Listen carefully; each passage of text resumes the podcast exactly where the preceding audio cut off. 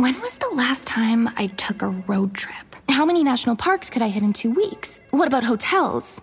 Wait, hey, Erica, how much am I spending on travel? When your questions about life turn into questions about money, there's Erica, the virtual financial assistant to help you spend, save, and plan smarter. Only from Bank of America. What would you like the power to do? Erica is only available in the English language. You must download the latest version of the mobile banking app, only available on select mobile devices. Your chat may be recorded and monitored for quality assurance. Message and data rates and additional terms may apply. Bank of America and a member FDIC.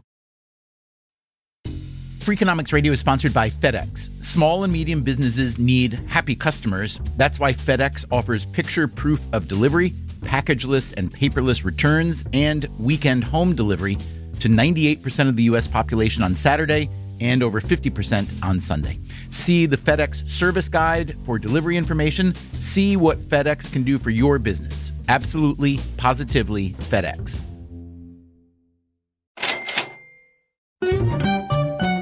Hey, podcast listeners. We made the episode you're about to hear because you asked for it. You sent us emails, many, many emails over the last several months, maybe over the last couple of years, with questions like these. What is Bitcoin? Bitcoin. Bitcoin. Uh, Bitcoins. What exactly is a Bitcoin? Can I get? You know what this is? It's a digital currency. I do know that it involves the internet. So that's cool. All right. So, what is Bitcoin? It strikes me that the world is currently divided into two groups of people those who care a great deal about Bitcoin and either love it or hate it, and those who couldn't care less. Now, the second group is large, but the first group is noisy. And as a result, You've been hearing a great deal about Bitcoin in the media. You've heard that it's a digital currency, a cryptocurrency technically, whose price has risen from about 5 cents per Bitcoin to much, much higher than that. The value of Bitcoin skyrocketed to a new record of $900 today. You've heard that Bitcoin was launched in 2009 after a white paper on the topic was published a year earlier by a secretive person or perhaps group of people who go by the name Satoshi Nakamoto and who, according to Newsweek, in the latest attempt to expose the brains behind Bitcoin, may or may not be a 64 year old Japanese American man living in Los Angeles County. Man outed by Newsweek magazine as the creator of Bitcoin is now denying that he is the founder of the digital currency. I have nothing to do with Bitcoin. Um, I was just an engineer doing something else. You may have also heard that only 21 million bitcoins will ever be circulated, and that each coin is created by a form of mining in which a powerful computer has to solve hard math problems. And so the mining basically was a way to rig into the protocol a systematic way to distribute the currency. So you're not worried that, say, somebody's going to have a whole lot of bitcoins and flood the market overnight, which could then cause your bitcoin to be worth less. You may have even heard people call this mining wasteful. So it's just burning a lot of electricity enough to power, you know, many, many homes. I've, I've heard estimates as high as 3 million homes could be powered with the electricity that goes to Bitcoin mining. You've probably heard that Bitcoin has enemies in high places. In the U.S. government, for instance. Senator Joe Manchin is working to ban something called Bitcoin. And in governments abroad. A Chinese government crackdown on domestic trading of the virtual currency Bitcoin is starting to have an effect. You may have heard that alleged criminals like Bitcoin. The CEO of one of the world's leading Bitcoin exchanges, BitInstant, has been arrested in New York. The prosecution claims Charlie Shrem was involved in a drug money laundering scheme via the Silk Road website. And you definitely heard about the biggest heist in digital currency history. It was only virtual money, but it is gone. The largest Bitcoin exchange declared bankruptcy in Japan today. The Mt. Gox online exchange, based in Japan, was hacked out of 850,000 coins of the virtual currency earlier this week, valued at near half a billion dollars. This incident produced headlines declaring that the Bitcoin revolution is over. The skeptics say, thank God, what took so long? While the boosters say, you're kidding, over? The Bitcoin revolution hasn't even begun yet. One way to look at it is basically Mt. Gox has to fail uh, for Bitcoin to be able to go mainstream. Um, because Mt. Gox was never set up to be able to take Bitcoin mainstream, which is what's basically happening now.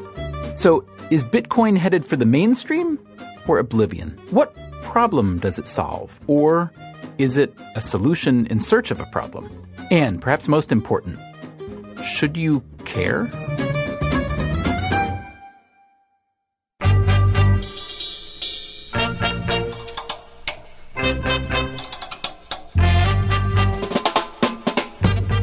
From WNYC, this is Freakonomics Radio, the podcast that explores the hidden side of everything. Here's your host, Stephen Dubner.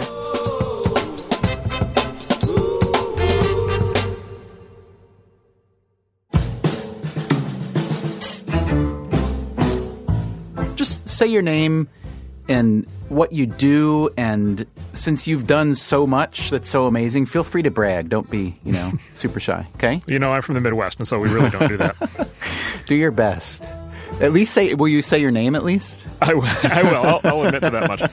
Um, so my name is Marc Andreessen. Um, in a former life, I was an inventor and entrepreneur, and uh, more recently, I've become a professional venture capitalist.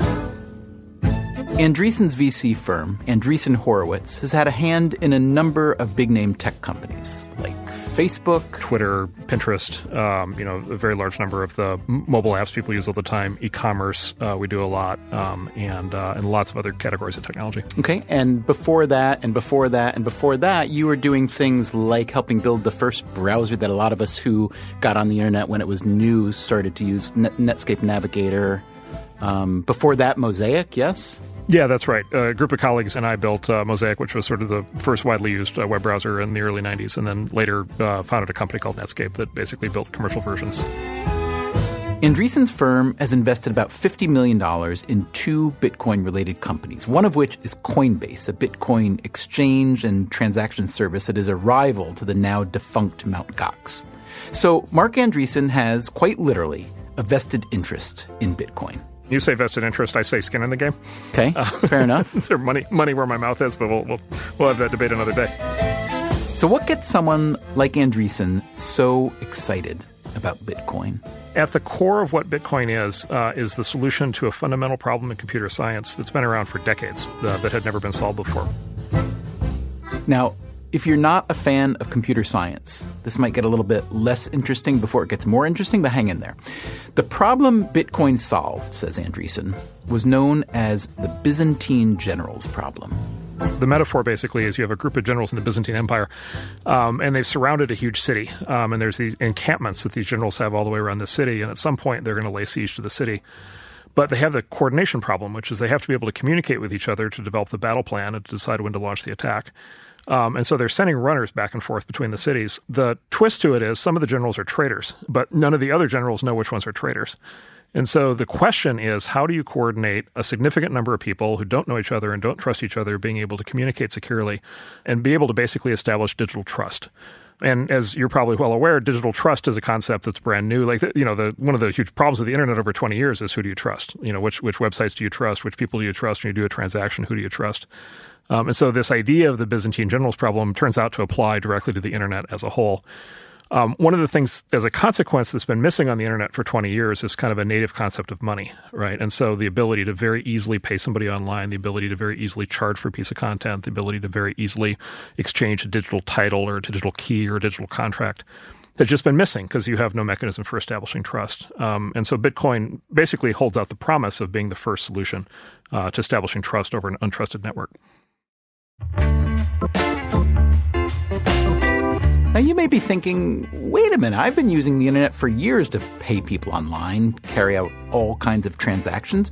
There's already a huge e commerce infrastructure. Isn't this what banks and credit card companies already do? I think of Bitcoin as really a revolutionary new technology that is, in some ways, way past due. That's Susan Athey. She's an economist at Stanford. She also studied computer science. And she's an advisor to Ripple, another virtual currency, which is a Bitcoin rival. But in the financial world, we're still basically running the system on decades old technology. So, what's really revolutionary, I think, about the whole math based currency movement is that people have figured out a way that I can send an item of value from one entity to another entity securely, almost instantly, and without a middleman. Until now, middlemen were necessary to fight what is called the double spending problem. Let's say you download this radio program and then you send a copy to a friend. Now you each have a digital copy. That's nice, but in the case of digital money, that would not be so nice. You are not supposed to be able to spend your money and keep it too. Now, to avoid this, we've relied up till now on a middleman, like a credit card company or PayPal. What they do is essentially transfer IOUs back and forth to make sure that digital money is not spent twice. The beauty of a new currency, which is part of a virtual currency protocol, is that what I'm moving from me to you is just an entry on a secure public ledger. And that public ledger is maintained by a set of computers all talking to each other using a protocol. So I don't have to worry about some bank giving me an IOU and then taking that IOU and handing it to another bank. Instead, if I make a transaction over the virtual currency, it's just an entry in the ledger. So I don't need a middleman. Without us knowing each other ahead of time, I can send you a unique piece of digital property that might be digital cash or digital key or a digital contract. That's Marc Andreessen again. It's a unique piece of digital property. I can send it to you. Um, what then happens is the network basically validates the transaction. And after the transaction is validated, everybody else in the network is able to inspect that transaction and they're able to confirm that I originally own that piece of property and now you originally own that piece of property. And I didn't transfer it to three other people at the same time. I didn't lie about the fact that I transferred it. You didn't lie about the fact that you now own it and basically everybody can can inspect this blockchain anytime they want and they can basically prove through the math of bitcoin that that transaction actually took place and that's kind of the magic to the system the blockchain that Andreessen just mentioned is what Susan Athey was describing earlier as a public ledger. It is a log of all transactions in the Bitcoin ecosystem. Now, banks and other financial institutions already have ledgers of their own, which let them transfer funds internally or with other trusted parties.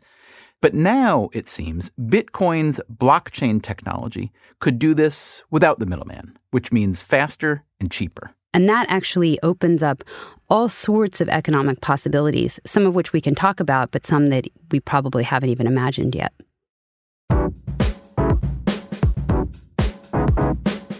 Okay, what sort of economic possibilities does that open up? Well, if you're in the retail, banking, or credit card industry, mostly bad possibilities. Those industries have made fortunes by taking a cut of every transaction, which a virtual and virtually frictionless currency like Bitcoin could perform for much, much less. Now, what's the big deal about that? What kind of markets might benefit? One is the remittance market. So, you know, we have uh, poor people from uh, developing countries go abroad and then they remit their money back home to their home country to feed their children or their parents um, and their families. And the fees can be, you know, around 10%. Marc Andreessen, not surprisingly, sees a lot of potential upsides too. Some of that business will be transactions. Some of that business will be digital contracts. Some of that business will be digital keys, digital signatures. And, and then a system will start to work itself into things like anti fraud or things like public payments or things like micropayments. Wait a minute. Anti fraud? Aren't banks and credit card companies already pretty good at anti-fraud?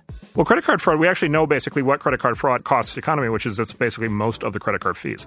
And so, you know, economy wide across all credit card transactions, you know, credit card fees range, you know, basically between 2 and 3%. The majority of that is paying for fraud. And so one way to think about credit card fraud is credit card fraud is a 2 to 3% drag on the entire economy it's an artifact of the fact that credit cards were never designed to be used the way that they're being used today. Credit cards never anticipated online transactions. Credit cards, by the way, the credit card system never anticipated malware running inside a cash register at Target, right? I mean, that right. was in the 1950s. That was an inconceivable idea, which is when all, which is when credit cards were dreamed up. Um, and so, if, if you have a payment system like Bitcoin, where you don't have the credential exchange and you have no risk of identity fraud and you have no risk of people being able to run transactions on your credit card after the fact um, you could basically eliminate that entire category of fraud.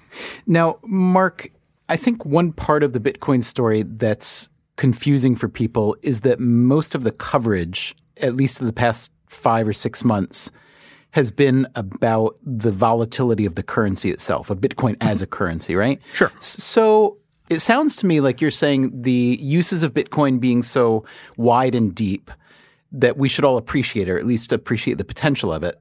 That said, the volatility of the currency scares people, and mm-hmm. including scaring off some of the people that Bitcoin supporters like yourself would probably like to not be so scared off. So it just makes me wonder. Maybe this is impossible. and I just don't understand the the constraints. Wouldn't Bitcoin as a transaction method, as a kind of frictionless transaction, be better if it weren't also a currency or pegged to a currency, or is that not the way this problem could have been solved?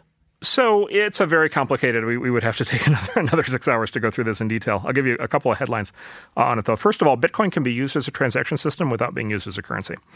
Um, it can be used that way. Um, and so, the, like literally, the way that would happen is when you go to buy something on the internet, you basically do a conversion of dollars to Bitcoin, send the money across the wire, and then the merchant on the other end immediately con- converts Bitcoin right back to dollars. And what's the transaction fee on that? Yeah, so the transaction itself in that case is free because um, Bitcoin transactions today are free, and then in the long run there will be very small transaction fees associated with that kind of thing. Um, the main fee that you would pay for the transaction use case today is the fee to exchange Bitcoin and dollars back and forth. Um, that today is running about one percent, um, but you, know, you can imagine those fees coming down fairly quickly. Um, and then you get into this interesting question: If you're a merchant, would you rather pay the one percent or you know sub one percent to be able to do the exchange, or would you be willing to bear the volatility for some period of time, for example, until you could potentially spend the Bitcoin? And you might spend the Bitcoin by buying something from one of your suppliers, or you might spend the Bitcoin by you know having a refund program, a rebate program, a loyalty program back to your customers, or whatever it is. And so that'll be part of kind of the economics that will determine you know who chooses to hold Bitcoin versus who chooses to uh, convert it back to regular currency. Similarly, um, very shortly, there will be derivatives. There will be Bitcoin derivatives, um, and there will be Bitcoin insurance. And so, as a merchant, one of the things you'll be able to do is hold Bitcoin and then buy a derivative that protects you against currency fluctuations, which, of course, is what people doing business internationally do today. If you're doing business, you know, in Japan and you don't want to bear, you know, the yen, you know, currency fluctuations, you buy a derivative that protects you from that. That's not quite available yet, but that will be coming very, very shortly. And that's one of the business opportunities that is clearly a, you know, a big opportunity on top of Bitcoin. So what are the advantages of a currency and or transaction platform that is not affiliated in any way with a government? So there are people who will tell you that's a really, really big deal. Um, like I think in the U.S., um, you know, with certain exceptions, like 2008, um, you know, generally in the West, in the U.S., we're blessed with a fairly stable financial system, with a fairly stable monetary system, with a fairly stable government. You know, we complain about our government all the time, but like it works pretty well. I think the benefit to Bitcoin not being connected to a government is much greater uh, in poorly run countries. And you know, you go all over the planet. Once you get outside of the U.S., there's like you know 150 countries that have what we would consider to be subpar governance right? And so typically they have, you know, corrupt governments. And then you also have a lot of countries that have very badly run banking systems and very badly run central banks. And so I think in a lot of the rest of the world, um, outside the US, outside of Western Europe, there is a fair amount of demand from people to be able to do things that we take for granted, uh, like being able to exchange money without it getting stolen, um, or to be able to store money someplace where, you know, the central bank can't just hyperinflate it.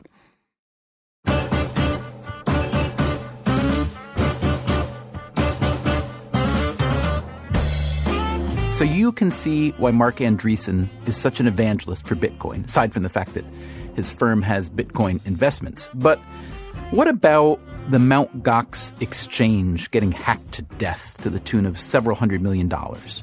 What about the potential criminal uses of a virtual currency? Who's supposed to be looking out for all that? Coming up on Freakonomics Radio, you'll hear from one man who is ready for that job.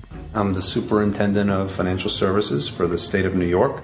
And he knows what he's up against. It's very hard to transport a million dollars in hard currency uh, overseas. You can't just put it in a backpack and get on a plane very easily.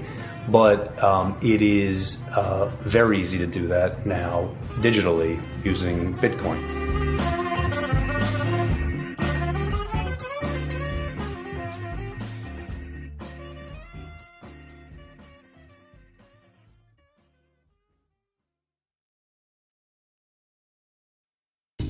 Freakonomics Radio is sponsored by Canva. Supercharge your work with AI powered Magic Write in Canva Docs. You can just describe what you want to say in a few words, and Magic Write will generate a draft in seconds. You can use it for sales proposals, marketing plans, job descriptions, meeting agendas, you name it. Tweak your draft, and you're done. It is a serious time saver and the perfect way to beat the blank page. Generate your draft with Canva Docs at canva.com designed for work. Freakonomics Radio is sponsored by Amica Insurance. Amica Insurance is all about empathy. They know your auto, home, and life insurance are more than just policies. Home insurance is about protecting the life you've built. Auto insurance is there to protect you on the road ahead. That's why Amica takes a consultative approach to help protect what matters most to you. They are a customer owned insurance company that puts your needs first, and their representatives are available 24 7 for claim related matters. As Amica says, empathy is our best policy. Freakonomics Radio is sponsored by Cars.com.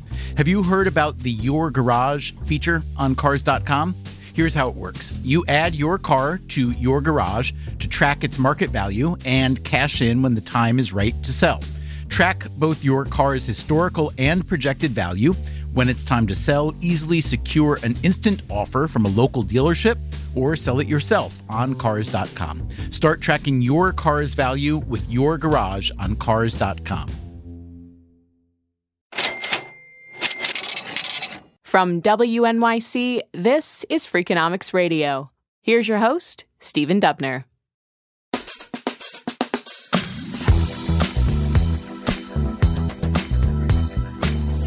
So, one reason we're doing this episode on Bitcoin is that, as we said at the top, so many of you readers and listeners asked for a Bitcoin episode. Now, you also asked about Bitcoin when we were running our public radio pledge drive, asking you to go to freakonomics.com and make a donation, which, by the way, you can still do whenever you want. And a lot of you wrote to say that, hey, I'd love to make a donation, but I use Bitcoin for online transactions, and your radio station, WNYC, does not accept Bitcoin. My name is Eric Dean. I'm the Senior Director of Business Development here at WNYC. So, why doesn't WNYC accept Bitcoin? I mean, Tesla's doing it, and Overstock.com is doing it, a comic book shop in Bozeman, Montana is doing it. So, what would it take for WNYC to accept Bitcoin? I think it would take a turnkey provider that we could go to that would essentially say, yes, you can just put this little widget on your site.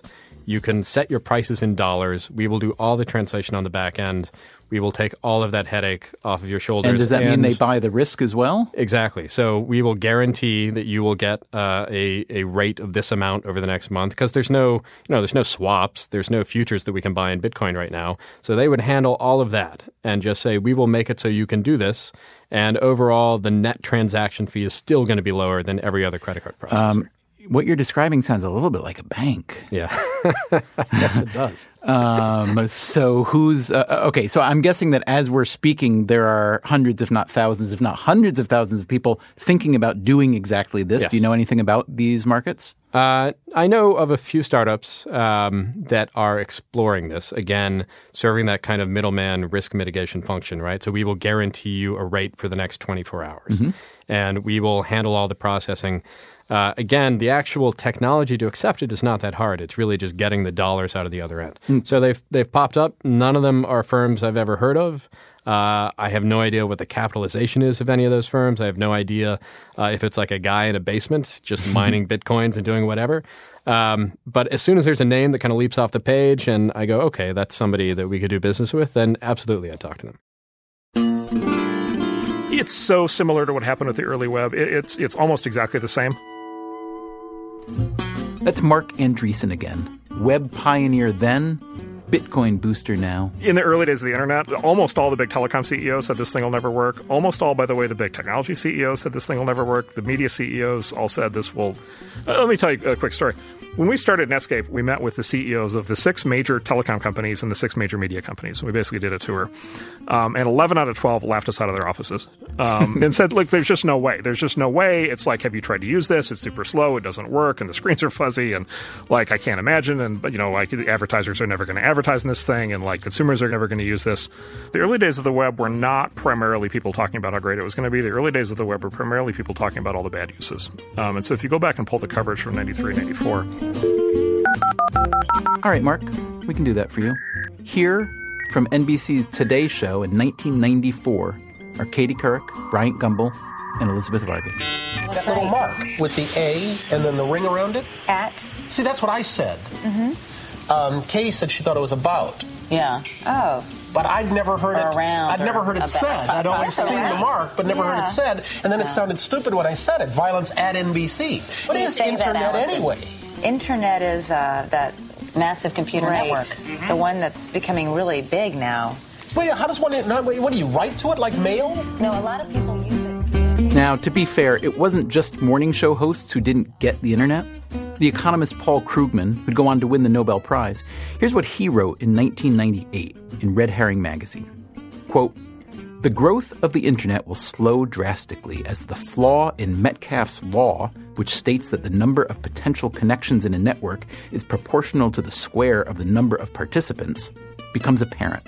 Most people have nothing to say to each other. By 2005 or so, it will become clear that the internet's impact on the economy has been no greater than the fax machines.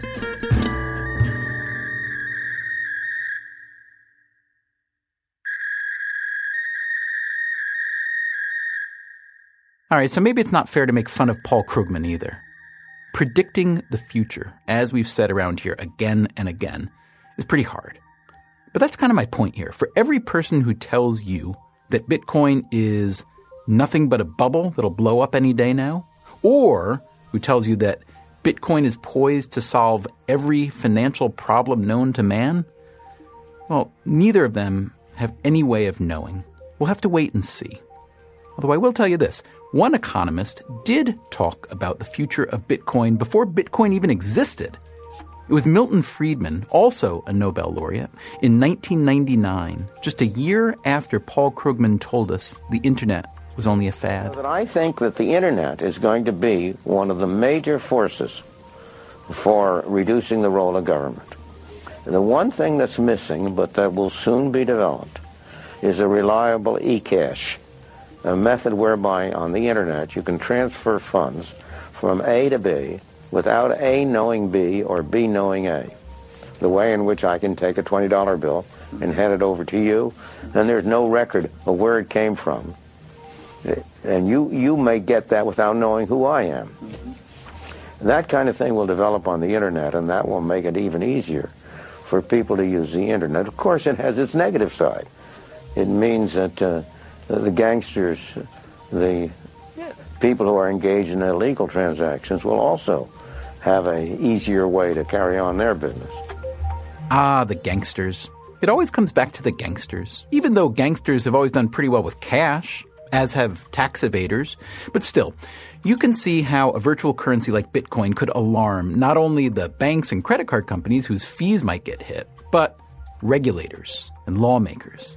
Like this guy. My name is Benjamin Lawsky. I'm the superintendent of financial services for the state of New York. And in that role, I run the Department of Financial Services, which oversees all banks, insurance companies, and everything in between in the state of New York. Okay, now, I've read that your office oversees entities with a total asset value of $6.2 trillion. First of all, is the number right? 6.2 trillion? Uh, a give or take I mean, uh, not, not bit, that I expect yes. you to have the. Uh, okay, that's a lot of money. Um, Yeah. Bitcoin, therefore, as of today at least, would represent a tiny, tiny, tiny, tiny drop in the biggest, biggest, biggest bucket. Why Yep. are you worried about Bitcoin, or why are you concerned enough to think you might should be worried? Look, I think I'm both concerned, worried, and excited about Bitcoin. I think it has potentially a big, a bright future to it, um, and it could really uh, potentially, at least the technology could revolutionize or, or at least improve upon our existing payment systems. Um, and I think we're in a period where we're going to have just a lot of change over the next five to ten years in mobile payments and how we, you know, the collision between the traditional banking sector and uh, technology.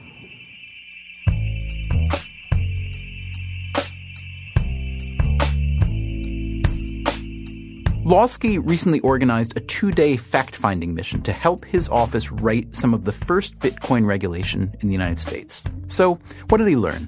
It holds a lot of potential, and as we design this regulatory scheme for Bitcoin, for virtual currencies, um, we want to make sure we are setting rules of the road that enable innovation to continue, that uh, allow the sort of positives, the the, the potential really interesting future that Bitcoin can have as a way for um, people, especially to engage in international transactions, to happen and to happen efficiently. Um, but at the same time, we learned, and I think the law enforcement panel was very uh, clear on this, that there are very unique, tough challenges for law enforcement uh, when it comes to virtual currencies. They gave the example of it's very hard to transport a million dollars in hard currency uh, overseas. You, you, can't just put it in a backpack and get on a plane very easily. But um, it is uh, very easy to do that now digitally using Bitcoin. And with the uses of other technologies that there was testimony about, things like what are called tumblers that make people even more anonymous, um, it's become a real hurdle sometimes for law enforcement to try and uh, track down who is engaging in some of these transactions. Lawsky, like the economist Susan Athey, thinks Bitcoin could reshape the remittance market.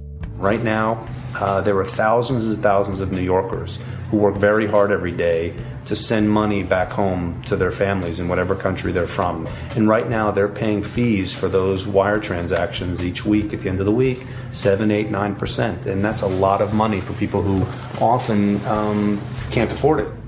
And Lawsky heard about potential uses that he hadn't even imagined. There was some testimony about how one of the potential advantages of Bitcoin as a currency was that it was programmable. It was a programmable currency. And I didn't really understand that. And I asked a couple different panels what that meant and could they expand upon it. And the first day, one of the gentlemen answered and said, well, you can, for example, color code, and that's not literally, but in the technology, the bitcoins you're using to have them perform certain functions. You know, it's code as well. And um, he said at one point, he said, you know, you could be coding it in such a way that you would be paying for transactions, and at the same time, the code could be working on a cure for cancer.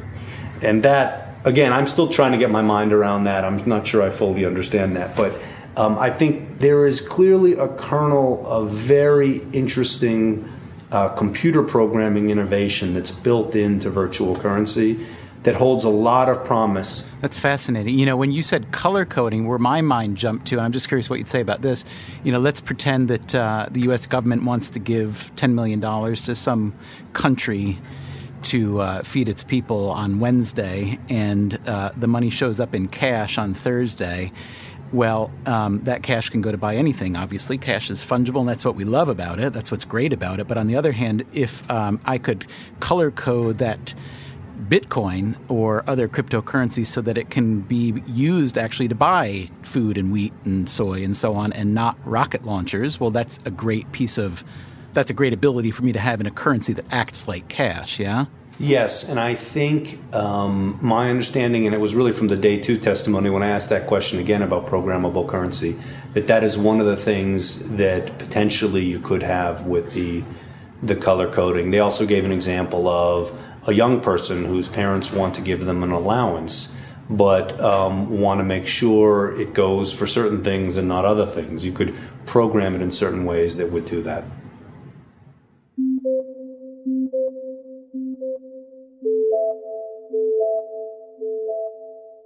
I have to say, I was surprised, a little bit excited too, I guess, to hear Benjamin Lawsky, a state regulator, talk about how excited he is about the future uses of Bitcoin or something like it. It's quite unlike the view taken by Alan Greenspan, former chairman of the Federal Reserve. Bitcoin, Dr. Greenspan. Bitcoin uh, has been on a tear, up uh, 80 fold this year. Uh, what are your thoughts on this? Is Bitcoin, in fact, a bubble? Uh, I guess so. I mean, let me say that currencies to be exchangeable have to be backed by something. When we were on the gold standard, gold and silver had intrinsic value. Could it be the new gold? Not really backed by anything? Mm-hmm. no, it has to have intrinsic value. You have to really stretch your uh, imagination to infer what the intrinsic value of Bitcoin is if uh, you ask me, is this a bubble in Bitcoin? Yeah, it's a bubble. So there's a number of top economists who have basically taken positions like that. That's Marc Andreessen again. It's a little bit like dogs watching TV. It's like it's all very interesting, but like whatever until another dog shows up on screen and then the dog freaks out. Uh-huh. Economists like this stuff is all like whatever technology, geek, nerds, whatever. Um, and then currency uh, is the flag, right? And so the minute the word currency shows up, like all the economists perk up because if there's one thing the economists are all experts on, it's currency. And they think they look at it and then they're like, oh my God, people are paying $600 for this thing. It's just a piece of fake digital currency. Like people have just completely lost their minds. I don't think that they are looking at the underlying substance. It is the underlying substance, the underlying capability of this new technology that excites people like Andreessen. Maybe it excites you too. But odds are you haven't heard much or thought much about that technology. What you have heard about is this runaway, inflationary, possibly criminal, subject to hacking, weirdo, anarchist cryptocurrency, and it has you confounded, maybe even frightened. Makes you feel any better, that's how a lot of people were feeling a few centuries ago when another transactional technology hit the market. One of the characteristics of a new idea is all the experts who came up in the sort of old regime um, look at it and laugh. By the way, the exact same thing happened with paper currency 300 years ago. Um, almost exactly 300 years ago, a Scottish economist, ironically named John Law, uh, basically invented this, at the time, crazy idea of paper currency or fiat currency. And actually, he was laughed out of Scotland, uh, he was laughed out of the UK, and he was laughed actually all the way to France, where he became the French finance minister for uh, uh, King Louis XV. And every economist on the planet 300 years ago thought that he was a complete lunatic. Um, and so I think this is just this is the story. This is kind of the recurring story of how progress happens. Uh, it doesn't happen by the establishment all basically sitting up at once and saying, "Aha, that's a wonderful idea." Like that's just not how it happens.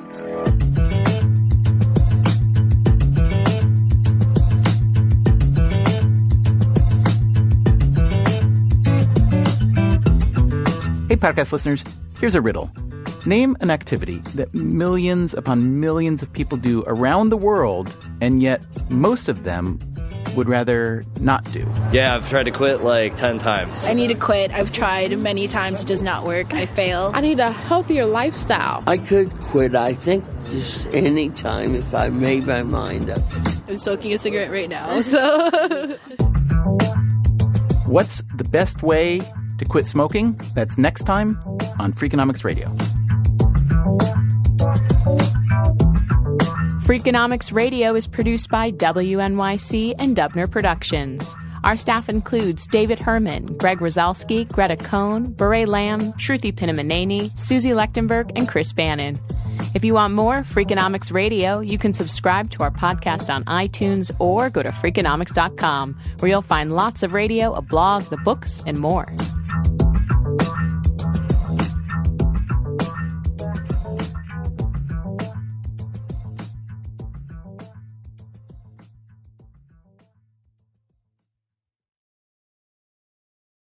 Life is a highway, and on it there will be many chicken sandwiches. But there's only one McCrispy. So go ahead and hit the turn signal if you know about this juicy gem of a detour. Save big money on everything. Now at Menards. Make quick work of your outdoor cleaning project with Masterforce outdoor and landscaping tools. The 80 volt cordless trimmer is powerful, efficient, and hassle free. So you spend less time working on your yard and more time enjoying the results. On sale now through May 19th. Check out our wide selection of Masterforce tools and see the rest of our deals on menards.com. Save big money at Menards. Ready for an amazing deal? BreezeLine's fiber-powered internet starting at $19.99 per month offers the reliability you deserve and security you can trust. Whether you're streaming, gaming, or working from home, we've got all your needs covered with speeds up to 1 gig and our 2-year price lock guarantee. This deal gets even better with 2 free months of internet, free equipment, and free Wi-Fi your way to protect against cyber threats. Act now. Terms and conditions apply. Offer expires July 8, 2024. Learn more at breezeline.com.